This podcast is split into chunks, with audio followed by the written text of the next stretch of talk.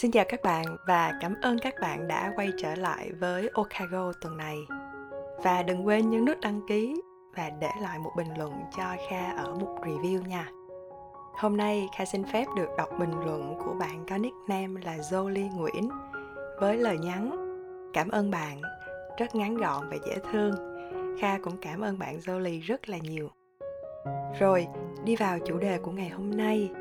Kha muốn chia sẻ với các bạn đặc biệt là các bạn đã, đang và chuẩn bị bước vào con đường tự khẳng định bản thân mình. Kha biết để tìm một việc mà các bạn yêu thích theo đuổi là không dễ dàng. Có những lúc chúng ta rất dồi dào năng lượng, nhưng cũng có những lúc chúng ta sẽ rất mệt mỏi và chán nản.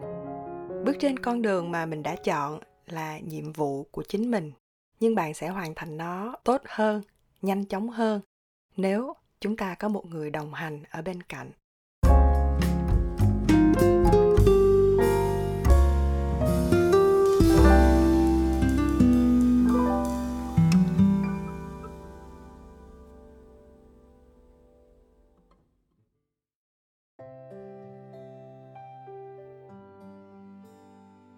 Ai cũng hiểu rõ một điều rằng, để đạt được điều mà mình mong muốn, mình yêu thích chỉ có chính bản thân mình mới có thể thực hiện hóa được nó mà thôi. Không một ai có thể bước đi giúp bạn, thay cho bạn tạo ra thành quả được. Tuy nhiên, không ai cấm chúng ta tìm một người đồng hành để đi cùng. Khi đi học, chúng ta có bạn bè xung quanh để chia sẻ và học hỏi. Khi đi làm, chúng ta có đồng nghiệp để hỗ trợ trong công việc. Tuy nhiên, người đồng hành đúng nghĩa sẽ là như thế nào? Kha chia thành hai dạng như sau. Một là bạn đang thiếu thứ gì? Bạn sẽ cần một người đồng hành giúp bạn ở những lĩnh vực mà bạn chưa giỏi để cả hai có thể bổ trợ cho nhau. Thứ hai, người đồng hành sẽ giúp mình từ giỏi trở nên xuất sắc hơn. Các bạn có thể hiểu nôm na là mentor của mình vậy. Tùy vào mục đích của mình là gì, người đồng hành sẽ giúp cho bạn có thêm động lực, kiến thức để bạn đẩy nhanh hơn quá trình hoàn thành điều mà bạn yêu thích. Và trong khuôn khổ của tập hôm nay, Kha sẽ nhấn mạnh vào dạng thứ hai. Người đồng hành chính là mentor của mình. Đối với những bạn đang còn loay hoay trong quá trình khẳng định bản thân mình, không biết mình phải làm gì, theo hướng gì, thì theo Kha, bạn nên tìm cho mình một người mentor. Có thể hiểu là một người đã có rất nhiều kinh nghiệm, kiến thức xuất sắc trong lĩnh vực của họ. Và lĩnh vực đó cũng chính là lĩnh vực mà các bạn đang theo đuổi. Mentor không phải là người cầm tay chỉ việc, không phải là người dọn sẵn một con đường đầy hoa hồng cho các bạn bước đi, mà họ sẽ là những người cho bạn những lời khuyên cũng như định hướng đúng đắn hơn dựa vào chính trải nghiệm, thành công và thất bại của họ.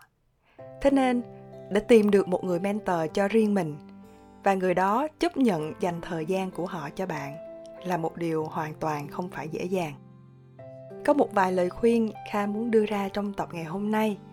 Nếu các bạn cũng đang có ý định tiếp cận một ai đó để nhờ họ làm mentor cho mình, thì các bạn cũng có thể tham khảo để áp dụng xem sao nha.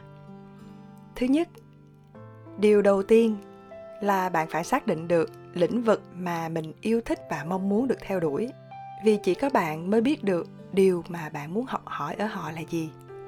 Từ đó, bạn mới biết được ai sẽ là một mentor phù hợp cho mình. Chứ mentor không phải là một người giúp bạn tìm ra cái mà bạn thích, mà họ sẽ là người làm cho bạn trở nên xuất sắc hơn trong lĩnh vực mà bạn đang theo đuổi. Bên cạnh đó, bạn cũng cần xác định được điểm mạnh và điểm yếu của mình điều này khá quan trọng trong việc duy trì mối quan hệ với mentor mà bạn đang muốn tiếp cận có được lâu dài hay không. Thứ hai, không ai muốn giúp đỡ một người lười biếng cả.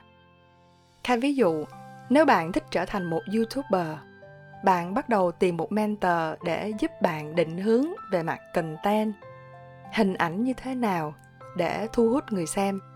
Nhưng bạn lại chưa biết gì hay chưa tìm hiểu bất cứ điều gì về việc làm youtube nó ra làm sao? Cách quay phim như thế nào?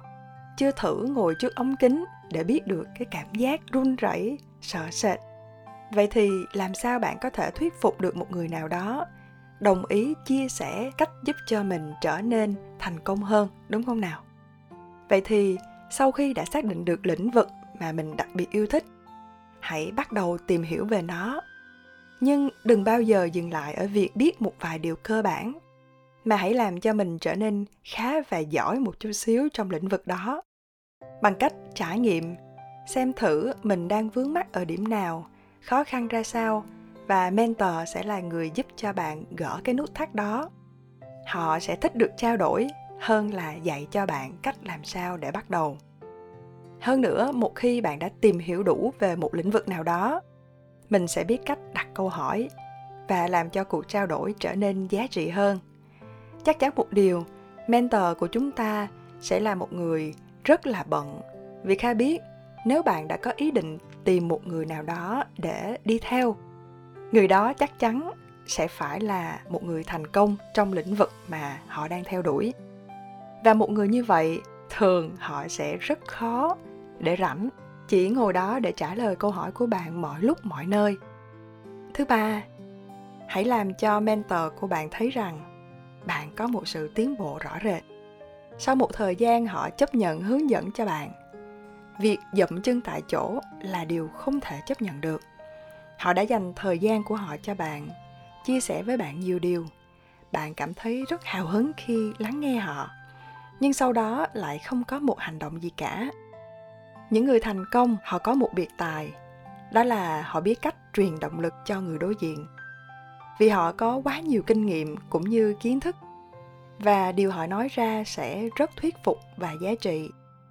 Vì vậy, sau những chia sẻ đó, thành quả mà mình đạt được là gì? Mình có những hành động như thế nào? Sẽ là một phần động lực mà bạn dành cho mentor của chính mình trong việc cùng bạn bước tiếp. Thứ tư, giao tiếp và hành xử đúng mực. Các bạn hay nghe rằng, làm việc gì, ra việc đó điều này theo kha hoàn toàn chính xác, đặc biệt là trong công việc. Đừng bao giờ để việc công trộn lẫn vào việc cá nhân. Nhưng mentor theo kha không chỉ đơn thuần là một mối quan hệ trong công việc, mà bạn hãy nghĩ thử xem, họ đã dành thời gian của họ cho bạn. Thì cách mình giao tiếp, quan tâm cũng là một điểm mà chúng ta nên lưu ý đừng có khi nào mình cần thì mình mới ý ới cái này cái kia. Những lúc mình không cần thì thôi. Nhưng mà các bạn cũng đừng quan tâm như thể là thế giới xung quanh bạn chỉ có họ. Họ cũng có người thân trong gia đình. Họ cũng có công việc riêng của họ. Nên bạn đừng có 5 phút thì nhắn tin hay là 10 phút thì gọi điện. Cuối tuần thì hẹn cà phê ăn tối. Như vậy thì gọi là quấy rối, chứ không phải gọi là quan tâm nữa đâu. Vì vậy, hành xử quan tâm đúng mực là cách để trân trọng người mentor của mình. Thứ năm và cũng là điều cuối cùng, lắng nghe lắng nghe và luôn lắng nghe. Tìm một người mentor để trao đổi, chia sẻ, chứ không phải là tìm một người để chứng kiến cái tôi của bạn. Đừng bao giờ cố gắng nhìn một vấn đề ở duy nhất một khía cạnh quan điểm của chính mình. Và mentor sẽ là người giúp cho bạn có cái nhìn rộng hơn, xa hơn. Không bắt buộc là mỗi chúng ta đều phải tìm cho bằng được một người đồng hành. Bạn cũng có thể đi một mình nếu bạn muốn. Điều khá muốn nói ở đây, đó là không ai là hoàn hảo cả. Thay vì bạn phải đi đoạn đường đó trong vòng 10 năm, nếu tìm được một người chấp nhận đồng hành cùng với bạn thì có thể bạn sẽ phải chỉ đi đoạn đường đó trong vòng 5 năm mà thôi. Tuy nhiên, quan trọng nhất là nó còn tùy thuộc vào sự cố gắng của chính bản thân mỗi người nữa. Chứ không phải cứ có mentor là chắc chắn bạn sẽ thành công đâu. Nếu bạn đang có ý định tìm một mentor cho chính mình, hãy nhớ lên một chiến lược cụ thể. Đừng gửi một tin nhắn đại khái và hy vọng là họ sẽ đồng ý hãy cho họ thấy bạn là người xứng đáng với thời gian và công sức mà họ bỏ ra.